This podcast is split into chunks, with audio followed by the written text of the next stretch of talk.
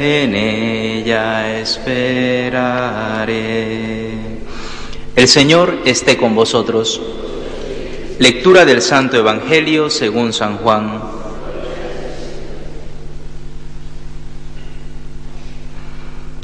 En aquel tiempo dijo Jesús a los judíos, si doy testimonio de mí mismo, mi testimonio no es válido. Hay otro que da testimonio de mí, y sé que es válido el testimonio que da de mí. Vosotros enviasteis mensajeros a Juan, y él ha dado testimonio de la verdad. No es que yo dependa del testimonio de un hombre. Si digo esto es para que vosotros os salvéis. Juan era la lámpara que ardía y brillaba, y vosotros quisisteis gozar un instante de su luz. Pero el testimonio que yo tengo es mayor que el de Juan. Las obras que el Padre me ha concedido realizar, esas obras que hago dan testimonio de mí, que el Padre me ha enviado. Y el Padre que me envió, él mismo ha dado testimonio de mí. Nunca habéis escuchado su voz ni visto su semblante y su palabra no habita en vosotros, porque al que Él envió no le creéis. Estudiáis las escrituras pensando encontrar en ellas vida eterna, pues ellas están dando testimonio de mí, y no queréis venir a mí para tener vida. No recibo gloria de los hombres, además os conozco, y sé que el amor de Dios no está en vosotros. Yo he venido en nombre de mi Padre, y no me recibisteis. Si otro viene en nombre propio, a ese sí lo recibiréis. ¿Cómo podréis creer vosotros que aceptáis la gloria unos de otros y no buscáis la gloria que viene del único Dios? No penséis que yo os voy a acusar ante el Padre. Hay uno que os acusa, Moisés, en quien tenéis puesta vuestra esperanza. Si creyerais a Moisés, me creeríais a mí porque de mí escribió él. Pero si no dais fe a sus escritos, ¿cómo daréis fe a mis palabras? Palabra del Señor.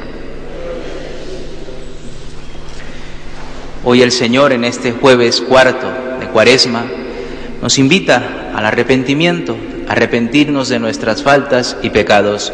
Y vemos el arrepentimiento al que Él invita al pueblo de Israel a través de Moisés cuando este pueblo pues ha desplazado del primer lugar a Dios y ha puesto un becerro de oro.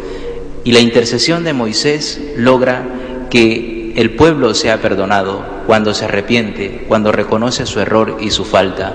Hoy el Señor también nos invita a nosotros a reconocer nuestra falta, a pedirle perdón por esos momentos en los que en el primer lugar de nuestra vida han estado otras cosas, han estado otras personas y no ha estado Dios. Cuando no creemos en Dios, damos ese primer lugar a cualquier otra cosa o a otra persona o a otra ideología. Y si Dios no está en el primer lugar, nuestra vida va por el camino equivocado, vamos extraviados porque no hay una luz que ilumine nuestro caminar. Dios pide el primer lugar y es ese primer mandamiento de amarle a Él por encima de todas las cosas. Y hoy nos lo recuerda, que Él es el único Dios, Él es el Dios verdadero y solo si a Él le damos el primer lugar, nuestra vida irá por el camino correcto, nuestra vida tendrá sentido. Por tanto, arrepintámonos de nuestras faltas y pidámosle perdón a Dios por esas, por esas veces en las que no hemos dado el primer lugar que Él se merece en nuestra vida. Y luego aprendamos de Moisés a ser intercesores por los demás, intercesores por nuestros hermanos. Moisés no se queda de brazos cruzados cuando el Señor dice que va a aniquilar a Israel por su pecado de idolatría, sino que intercede ante Dios, pide a Dios por sus hermanos. Y allí vemos la fuerza que tiene la oración de intercesión. Y por eso nosotros creemos en esa intercesión, por ejemplo, en la intercesión de los santos. Así que nosotros invitemos a Moisés, intercediendo por aquellos que pasan a nuestro lado, por aquellos que sabemos que se encaminan por el camino equivocado, que están perdidos en el pecado. Pidámosle a Dios por ellos para que el Señor toque sus corazones y hagamos esta función de interceder ante Dios como lo hace Moisés. Pero el verdadero intercesor, y el gran intercesor de nosotros ante el Padre es Cristo. Él es el que intercede y está intercediendo siempre por nosotros a la derecha del Padre. Y hoy en el Evangelio vemos cómo Él nos dice que lo que Moisés ha dicho, lo que Moisés ha hecho, Él ha venido a darle cumplimiento. Y Cristo es el culmen, Cristo es la última carta de Dios para demostrarnos cuánto amor nos tiene. Y Él ha venido a cumplir todo lo que Dios ha ido revelando a lo largo de la historia de la salvación. Cristo, por tanto, es la cumbre de esa revelación. Ya no hay más revelaciones. El Hijo de Dios se ha encarnado para demostrarnos que Dios nos ama infinitamente y para dar cumplimiento a todas las promesas que Dios hizo a lo largo del Antiguo Testamento. Cristo es nuestro gran intercesor, es nuestro gran Señor. Adorémosle a Él como ese Hijo de Dios, adorémosle como ese Dios verdadero que vino a darnos luz.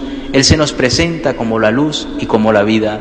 Acojamos a Cristo y sobre todo dejemos que Él nos guíe en este tiempo de cuaresma, en esta preparación para celebrar la gran fiesta de nuestra salvación, la fiesta de la Pascua, y que no cerremos la puerta a Cristo como los judíos, como los fariseos, con los cuales ha estado discutiendo estos tres días en los evangelios que hemos leído, a causa de que ellos no son capaces de reconocer a Cristo como el Hijo de Dios. Reconozcámosle, reconozcámosle nosotros como ese Dios vivo que se ha hecho uno con nosotros, que ha querido habitar en medio nuestro para que nosotros podamos vivir eternamente junto a Dios. Hacemos un momento de oración en silencio, pidiéndole al Señor que nos ayude a darle el primer lugar en nuestro corazón, pidiéndole que nos haga verdaderos intercesores de aquellos que no le conocen y pidiéndole que creamos firmemente en que Cristo es el Hijo de Dios, el Dios vivo y verdadero que ha venido a salvarnos. Hacemos un momento de oración en silencio.